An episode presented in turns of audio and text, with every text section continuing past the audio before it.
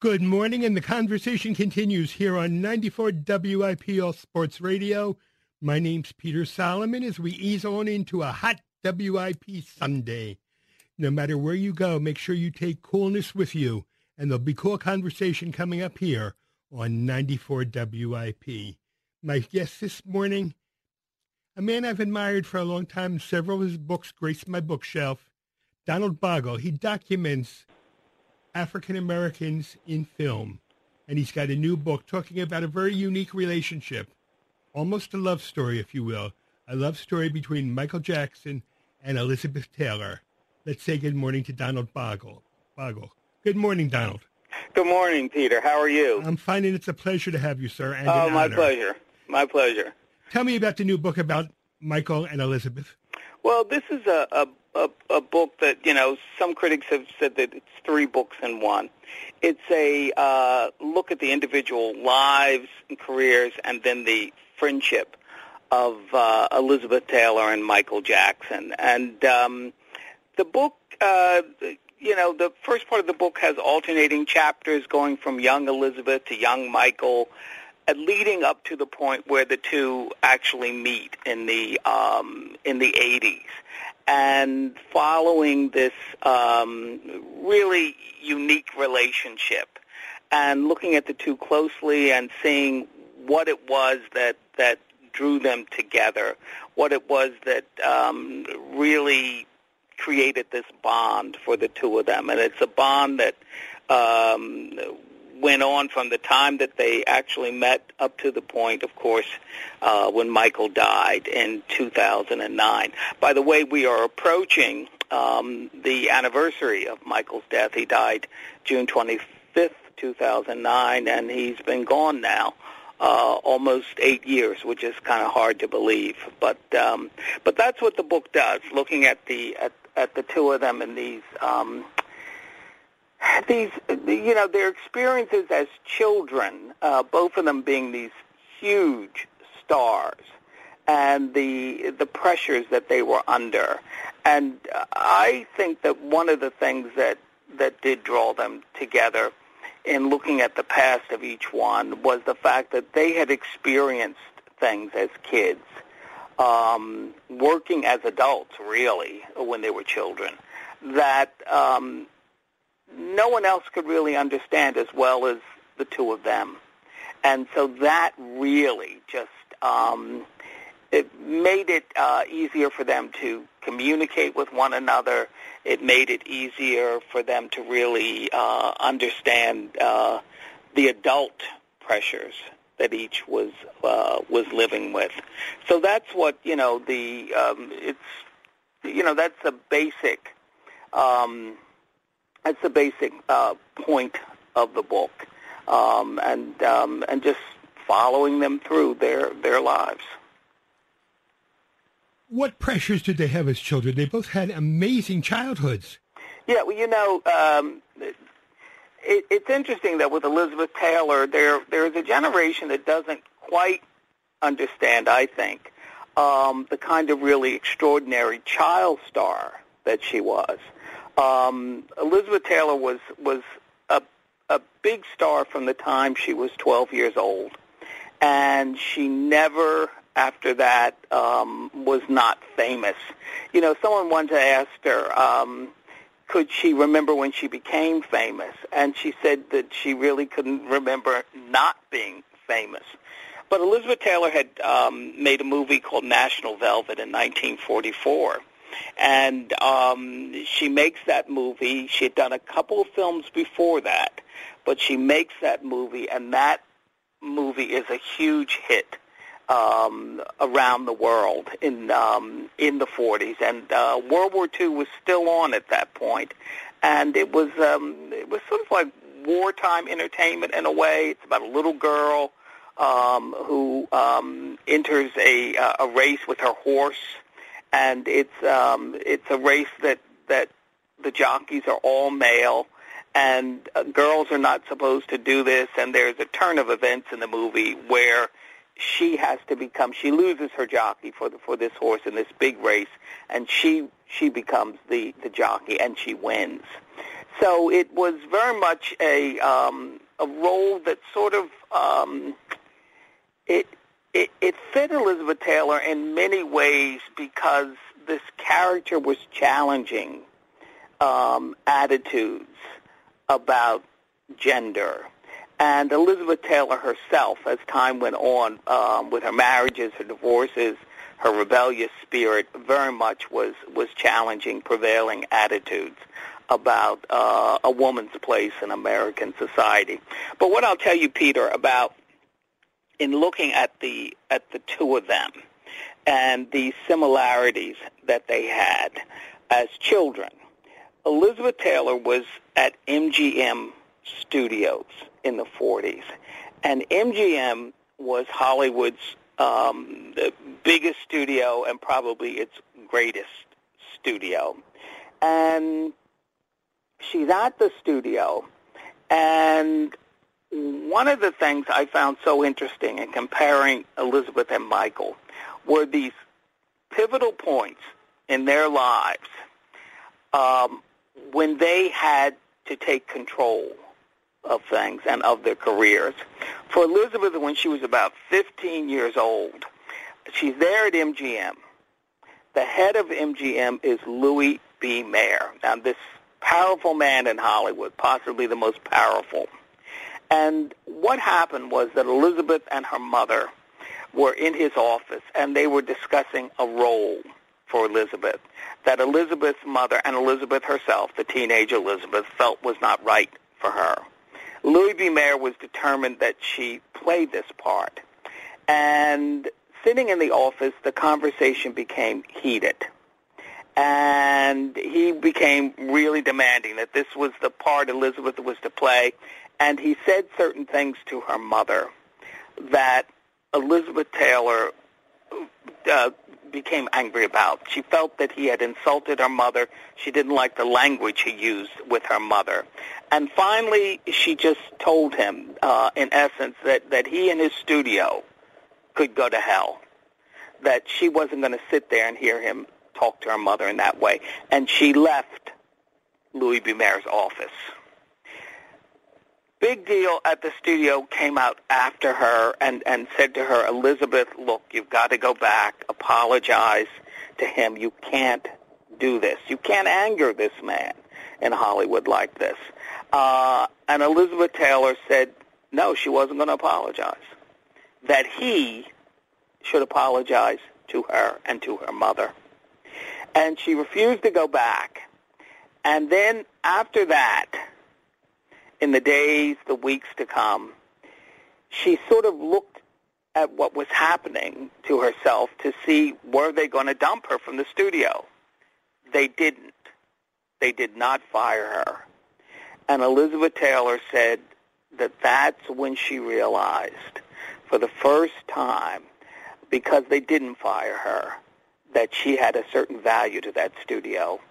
And consequently, she had a certain power. Now, she's a teenager, and that stuck with her. And so there were certain things that she would not do with the studio from then on. Now, there were certain things, of course, she had to continue to fulfill her con- contractual obligations, but she had a fuller sense of herself. With Michael, Michael as a teenager, uh, Michael was at Motown, and Motown, this huge, I mean, this extremely successful uh, music company run by Berry Gordy Jr. And he was a powerful man in the music uh, business. And what happened with Michael and the, the Jackson Five, this phenomenal singing group um, that had had hit after hit, um, what happened in the mid-70s was that the, the popular music was changing. And um, and they didn't have these big hits they once did. And they also wanted to write their own material, to take more control over um, over their music, over their image. And they knew they were going to have to leave Motown because Motown was not letting them do what they knew they had to do. And Joe Jackson, the father of the of of the they were boys then, and, uh, and Jackie, the oldest, was a young man. Uh, the father of the group and who managed them, he knew they had to leave, but he had not approached Gordy. It was going to be very difficult. And finally, it was Michael, who was a teenager, and Michael contacted Gordy and set up a meeting with him. And Michael and Gordy met, and Michael later said it was a um, it was a tense situation. It was difficult, and he really admired Berry Gordy. He really did. He looked up to him, and Berry Gordy, in a way, was like um, in a way was like a second father to him. But he knew that if something wasn't done about the career of the group, um, that they wouldn't be a group anymore. They would just be performers singing oldies. And he met with Gordy, and he got through that situation. Of course, they ended up leaving Motown. So we have these two teenagers, Elizabeth Taylor at MGM in the 40s, Michael Jackson at Motown in the um, the 70s, um, who sense fully who who they are in a sense and what they can do. And this aspect of the two of them, this is what enabled them to really um, keep working and working successfully in the entertainment uh, business. And, you know, both of them went on from being child stars to being huge adult stars. Elizabeth Taylor was the um, was the first of the million dollar stars. You know, today a star may get twenty, twenty-five million to do a movie and so forth. But Elizabeth Taylor, um, just before she did the film Cleopatra, uh, when the studio really, 20th Century Fox wanted her for the film, um, Elizabeth Taylor, who really didn't want to do Cleopatra, told them she would do it for about a million, and they said yes. So she becomes the first of the million dollar stars, and just big, big star around uh, the world. Uh, Michael, of course, went on to these extraordinary successes. He leaves uh, the Jackson Five. He goes on, and um, and of course, he has those groundbreaking albums. He does Off the Wall in 79, of course, and then when he does Thriller. And Thriller is still, you know, this best-selling album of all time. But that whole thing of sort of um, taking control of a career and going out there um, on their own uh, that was this aspect that you know had been de- developed when they were when they were young, and that you know reached maturity as they as they became adult stars. I'll tell you something, Peter, that uh, which is interesting, which uh, your listeners may have heard, and that is that um, you know when uh, when the Jackson Five do leave Motown, they uh, there was a battle because um, Motown owned the copyright to the name, the Jackson Five. They did not own that name. Uh, I don't think they realized it, uh, you know, in the beginning, but it ended up going to court. They didn't own it, and Motown kept the name. And then afterwards, uh, the group became known as the Jacksons. Um, so it was a um, it, it that too was a learning experience uh, for Michael. The whole thing that they couldn't keep the name. You know, Michael Jackson was a um, very shrewd businessman. Uh, he made business mistakes, and he made some mistakes uh, later, but he, he was very shrewd about um, uh, uh, you know about handling business um, affairs, making business uh, deals. Um, Elizabeth Taylor also, when it came to business, uh, you know, she became um, with her perfume line. First, it was Passion, and then later a fragrance like White Diamonds, which is still selling uh, today.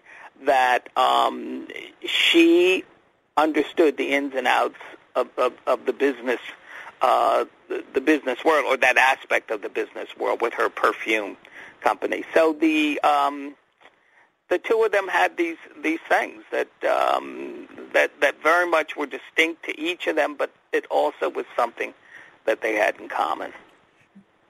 Both of them also never really had a childhood, never had a chance to go out and play. You know, whether it was kickball or Barbie dolls or whatever.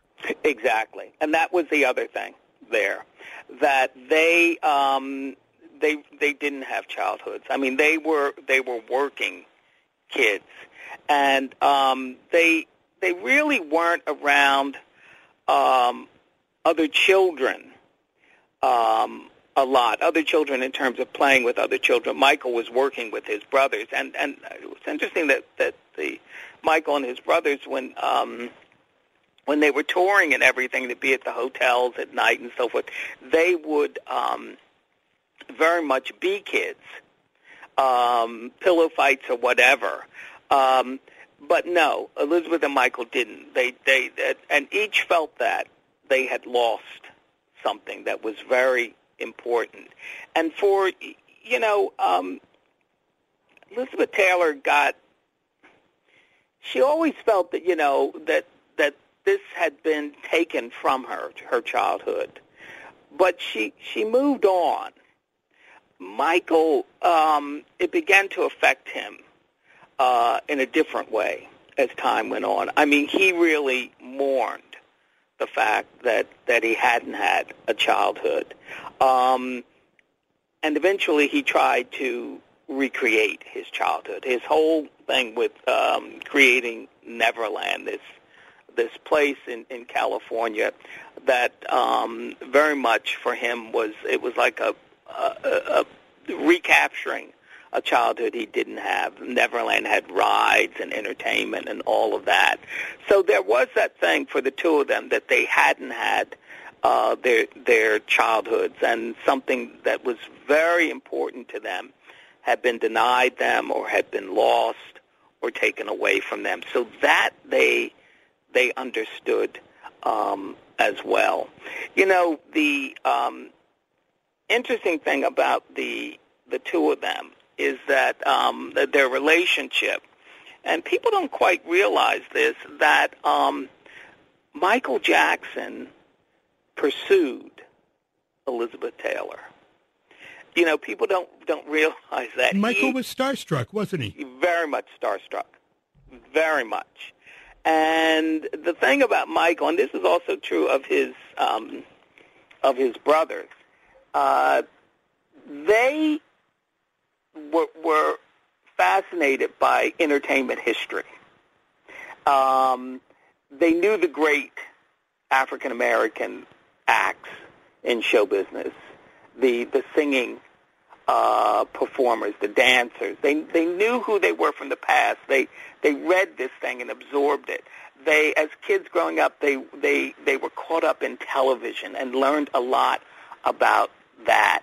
So um, Michael was was fascinated by these people in um, in show business who he felt had great talents.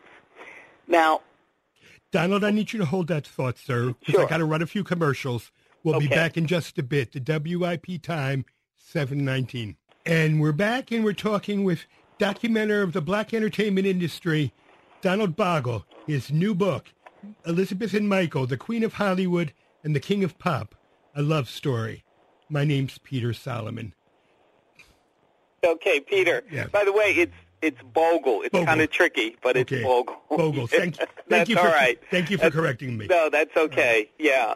So, by the way, I think um, your listeners should know that I'm I'm going to be in Philadelphia for an event. I'm doing a um, a book signing at the African American uh, Museum. I think it's at Seventh and Arch, and I'll be there uh, this Tuesday, uh, June 20th, and I'll be uh, interviewed on stage, and I'll be signing books. And um, the event starts at 5:30, and it goes to 7 o'clock. So I hope some of your viewers, well, I hope many of them, uh, will will come to the uh, come to the event, and we'll have copies of the book Elizabeth and Michael that will be sold, and I'd be happy to sign them if if anybody wants my, my signature on them. And we're also going to be um, we'll have copies of my other book. It's a book um, called Heat Wave, The Life and Career of Ethel Waters. And I'm going to be talking a bit about Ethel Waters that, that evening. Ethel Waters, you know, was um, from Chester, grew up in Chester and in um, Philadelphia.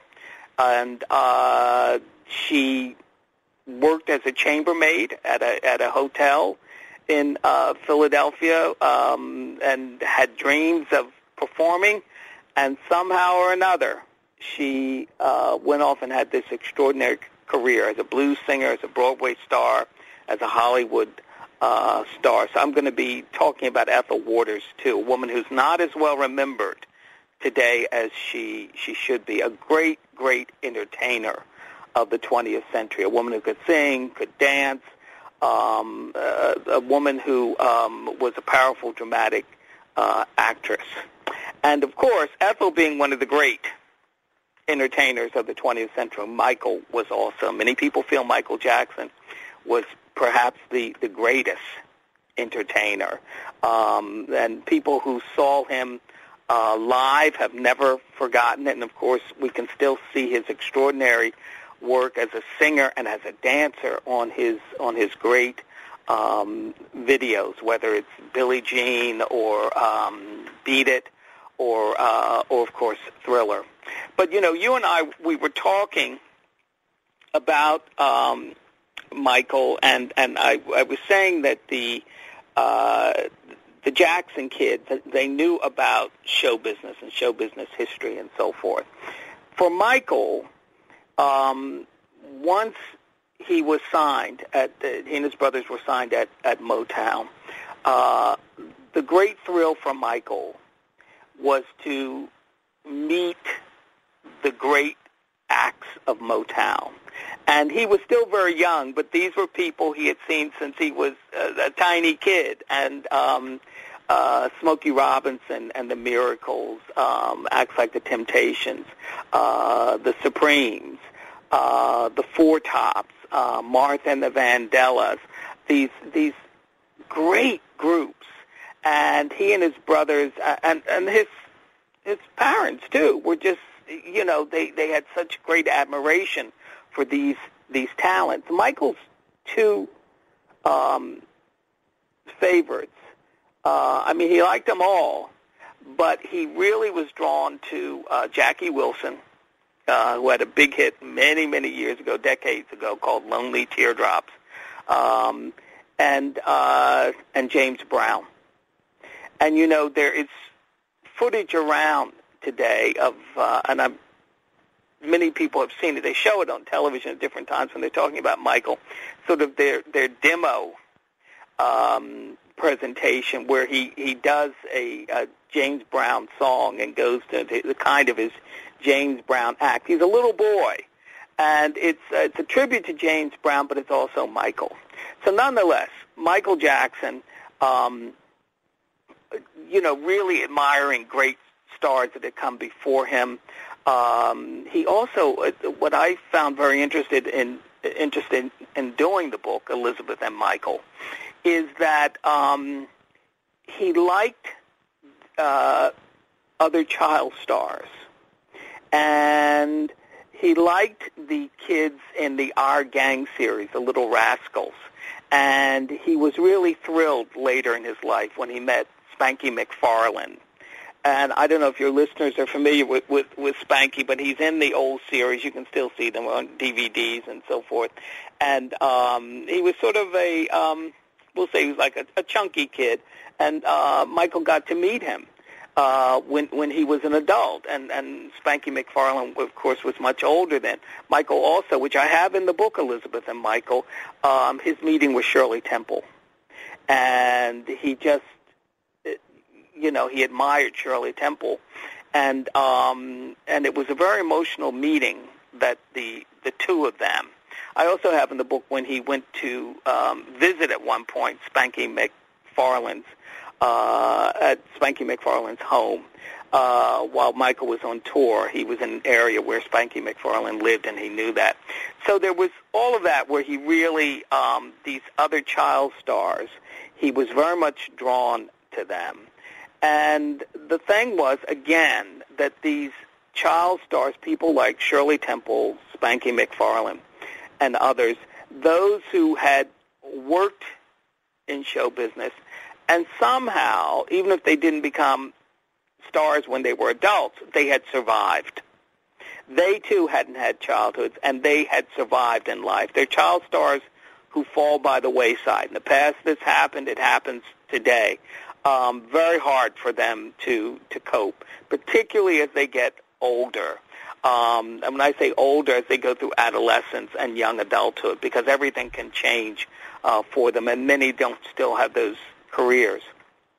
Nonetheless, he admired uh, these these child stars, and Elizabeth Taylor now, Donna, had, been, had been a child star. Now, something you have in common, though, with Michael, it seems to me, is a fascination with the stars of yesteryear. I mean, when you look at your book, Toms, Coons, and Mulattoes, Heat Wave, The Life and Career of Ethel Waters, Bright Boulevards, Bold Dreams, Brown Sugar. Um, and my um, book on Dorothy Dandridge. Your bo- absolutely. I was getting to Dorothy Dandridge. Yeah. What, what fascinates you about these people? Well, you know, I, for me, um, and I guess it is like with the Jackson kids.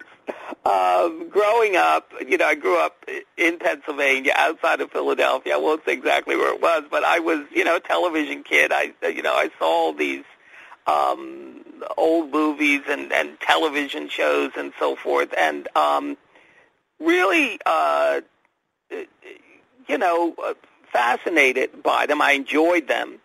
Um, for me, what happened though was that with the um, the old movies and things where you would see uh, an African American in them, and I would always be struck by it. We're talking about movies that went way back that I would see on TV, movies that had been made in the uh, 30s or 40s. And speaking of Shirley Temple with Michael, uh, Shirley Temple had worked in four movies with the great dancer Bill Bojangles Robinson.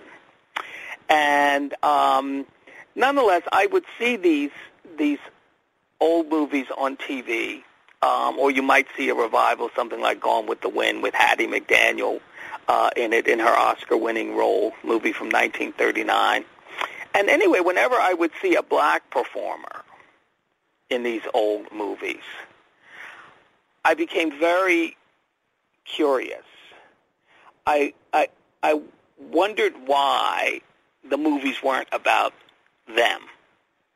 And I always wondered where these black and I'm a kid watching it, where these black performers went when when you know they were off screen. I'm talking about in terms of the storyline of the movies because I was taking the movies as real. I wondered like with Gone with the Wind, Hattie McDaniel playing Mammy, where where did she go when she left Scarlett O'Hara's side? Did she um, have? Um, did she did did she go out to the slave quarters to to go to bed at night, or did she have a room somewhere there in in the big house? Uh, if I saw Bojangles or Shirley Temple, where did he go when he left Shirley Temple's uh, side? Uh, there were many other of these African American entertainers from that uh, earlier period. I wondered about again Ethel Waters, um, who had made Hollywood films, and, and the big film for her in 1943 was A Cabin in the Sky. That was an all-star black film with uh, with Ethel, with Lena Horne, with Eddie Rochester Anderson. Eddie Rochester Anderson had worked with Jack Benny, uh, this great comedian in, on the uh, movies and uh, on the radio at first, and in movies and in television. So I wondered about them, and I, um, you know, I began looking for information, and they didn't have um, a, a whole lot. There wasn't a whole lot written about them, not historically, and that's when I began to dig and to do research on my own and to um, to to learn more about their lives, to learn about the um, the the nature of the of their work, what it was like for them, uh, particularly the ones in an earlier period where these um, racial lines were so tightly drawn, and many of these people with great talent and and having to play stereotype roles in the movies, uh, how they dealt with that. I felt many of them were great performers who somehow um, uh, upended those stereotype roles to make personal statements in their movies. So nonetheless, I, I had that interest, and I began um, researching it, and then I began, you know, writing about it. And uh, my first book was a book called Toms, Coons, Mulattoes, Mammies, and Bucks, an interpretive history of African Americans, uh, interpretive history of blacks at that point, of blacks uh, in American uh, films. And um, Toms, Mulattoes, Mammies, and Bucks, by the way, Peter, has just, there is a new updated fifth edition of Toms, Coons, Mulattoes, Mammies, and Bucks. And the book now comes up to the period, um, to, to, to recent films like 12 Years a Slave, Straight Out of Compton, um, uh, uh, Django Unchained, uh, and, uh, you know, uh, contemporary uh, stars, um, whether it's Denzel Washington or if it's Queen uh, Latifah or if it's Viola Davis, um, and and African American filmmakers who have opportunities now. Uh, it's still not a perfect situation at all. It isn't, um, but they have the kind of opportunities that. Um, uh, African Americans didn't have before in the um, in, in the film industry. So that that was how I you know that's how it started for me. Got to do a commercial commercial break again. Stay with me. We'll be back in just a bit. The WIP time. 738. And we're back. My name is Peter Solomon. It's WIP Sunday, and we're spending WIP Sunday with entertainment historian Donald Bogle. His new book, Elizabeth and Michael, the Queen of Hollywood and the King of Pop, a love story. And once again, I'm going to remind folks, Mr. Bogle is going to be at the African American Historical Museum Tuesday, day after tomorrow, 5.30 to 7, talking about Elizabeth and Michael, his new book, and throwing in a good helping of Ethel Waters as well. oh, yes. yes. All right. If you could have Elizabeth and Michael to dinner, what would you ask them? One question. Um, I, I think I would ask them about uh, their picnics together. Um, because, you know, at Neverland, she used to visit Neverland at different times, and they would have their own picnics where they would sit and talk, and uh, he had a gazebo there, and uh, there, it was a splendid view of the area around them. It sort of sat up, and, you know, this is the aspect of the two of them that we we're never really going to know is what certain private moments were like. Uh, so I would ask them. I would ask them uh, that. You know, with the, with the two of them, um, as I, as I indicate in the book, when they were asked about what made them friends, um, Elizabeth Taylor was asked publicly a number of times. Johnny Carson asked her, and and and others, and um, they would talk just generally about their childhoods, generally, and um, that this, you know, brought them together, you know, this shared experience. But they never went into real details about certain things, and that was the thing with the book, digging to find out what was happening. As I said, there are things we will probably never know because they, you know, those really intense private moments that they uh, they had together. So I would ask them something like like that. You know, I was telling you uh, earlier, and again, I don't want to. Uh, well, I probably didn't say this before, but I don't want to say everything that's in the book. But it is important that, um, you know, he did pursue her, and the way that they actually came to meet, he invited her to one of his concerts now, he had been trying to meet her, and it hadn't worked out. And she came to the continent. And she brought friends with her. By one estimate, she had about 15 people. Another estimate said 30. and he had had arranged for great seats for them, but the seats, she found it difficult to really hear him, to see him, um, as, as great as the seats were. And in the middle of the concert, uh, she ended up leaving. She said she went home and looked at it on a on a um, on, on a disc or um, some special uh, television connection, and um, Michael heard she had left, and he was really upset because he wanted her, um, you know, he wanted to meet her really and to establish a friendship, but he wanted her to, her to see him at his best on stage. When he was on stage, you know, no one could touch him. And when Michael Jackson was on stage, he had a complete sense of who he was. There was no confusion when he was on that stage. All stage it was different. And there were, you know, all sorts of, of, of issues for him. But nonetheless, he was very upset she had left. And he later called her.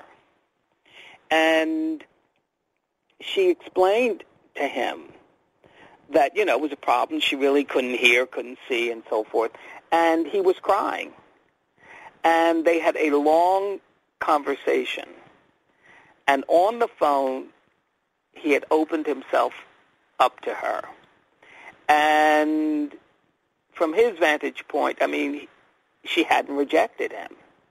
You know, here he was crying, uh, you know, like a kid, and she understood.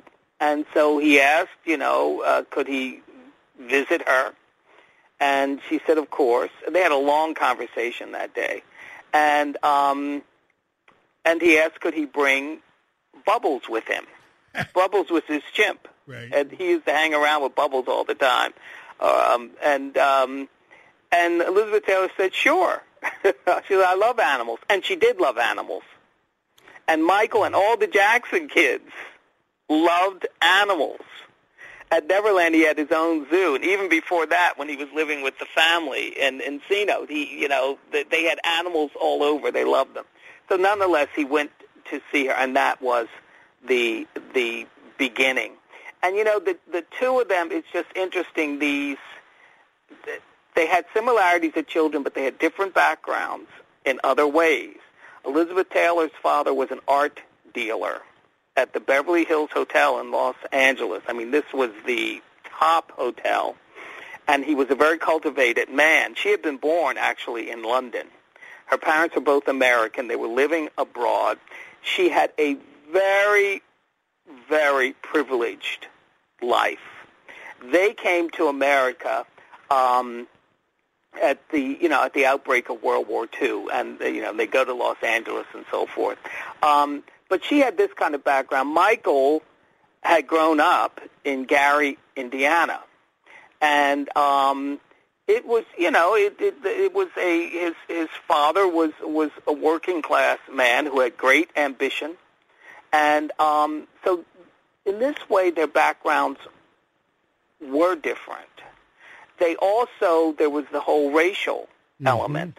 They had the, the, that how race came into this, um, and there was this whole thing of gender, and there was a whole thing of age. She was twenty, almost thirty, not completely thirty years, but almost thirty years older than Michael Jackson. So they had all these lines to cross. Donald, we have a caller, so I want to say good morning to the very patient Jesse. Good morning, Jesse. Good morning, Peter. How are you? I'm fine. Okay. Good morning, uh, Donald. How's good everything? Morning. Good morning. I have uh, several of your books, and oh, uh, thank you, you. Good. Yes, you have a wealth of, of knowledge. I, I'm uh, I live in Cobbs Creek, and uh, I know where you grew up. I'm not going to mention it, but uh, and I'm familiar with, with the, your, your uh, brother's work also. Oh. Uh, I'm going to I'm going to be there uh, Tuesday. I'm going to shake your hand. Now let's talk about uh, Ethel Waters. I, I read a book about her before, uh, and I'm gonna. I'm, I'd like to buy your book, and uh, also I, I have uh, the uh, one with Dorothy Dandridge, you know, Broken Boulevards, Broken Dreams, you know. Yeah, Bright Boulevard's broken. Uh, Bright Boulevard. Right. Um, uh, Bold Dreams. Yeah. Right. And uh, let's talk about people like Clarence Muse, and we'll go back even uh, further. uh, with Nina Mae McKinney Yeah. and Noble Johnson. Yes, Noble Johnson. Ah, yes, Yeah, I mean these were some of you know some of the early people yes. that now it's interesting when I was talking about looking at things on TV as a kid. Mhm. I really didn't see like Nina Mae McKinney. She I sort of uh, discovered when I began you know researching Right. uh, film. But Nina Mae McKinney was was probably Hollywood's first black love goddess. She Right. Was, she was a beautiful woman. She's in the uh, 1929 uh, Hallelujah. Hallelujah. That's right. Oh. Yeah, Jesse. Yeah. you go. yes. And so um, she was just this great star, and she comes before Lena Horne and comes before Dorothy Dandridge, and she just didn't. You know, the way the industry was, she didn't get to do the things she should have done. She left the country uh, for a while and entertained ab- abroad the way Josephine Baker had done before Right. her, and um, and and was known abroad. Clarence Muse is a, is a very interesting man. I interviewed him, Right. um, and he, um, he, you know, he he was educated, and he he was a man who did on uh, uh, uh, certain important moments. He he spoke out. Right. He went to Hollywood. Dick- Dickinson Law School. That's right. That's and right. uh, uh, Nina Mae McKinney, Hallelujah. Oh, it's one of my favorites. And uh, Noble Johnson, he had his own company. well, Noble Johnson. When you know now, Noble Johnson was. Um, uh, Noble Johnson worked in silent films right. in Hollywood. Right. right. and he played all sorts of, of roles. He, you know, he he might play um, an an Egyptian one day. He might Mhm. play a Native American, whatever, and also um, African Americans.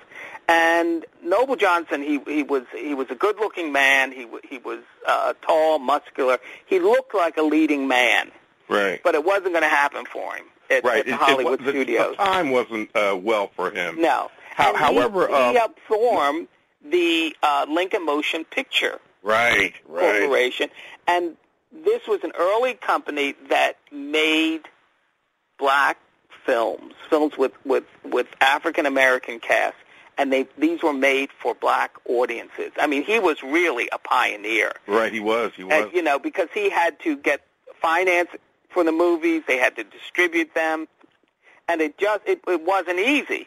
But um, and the company didn't last as long as you know we would have wanted it to last. But this was an important beginning, and he really, in a way, with the Lincoln Motion Picture Company, it, it leads the way to Oscar Micheaux. Micheaux. And Oscar Exactly. Micheaux was an African American um, writer, director, producer.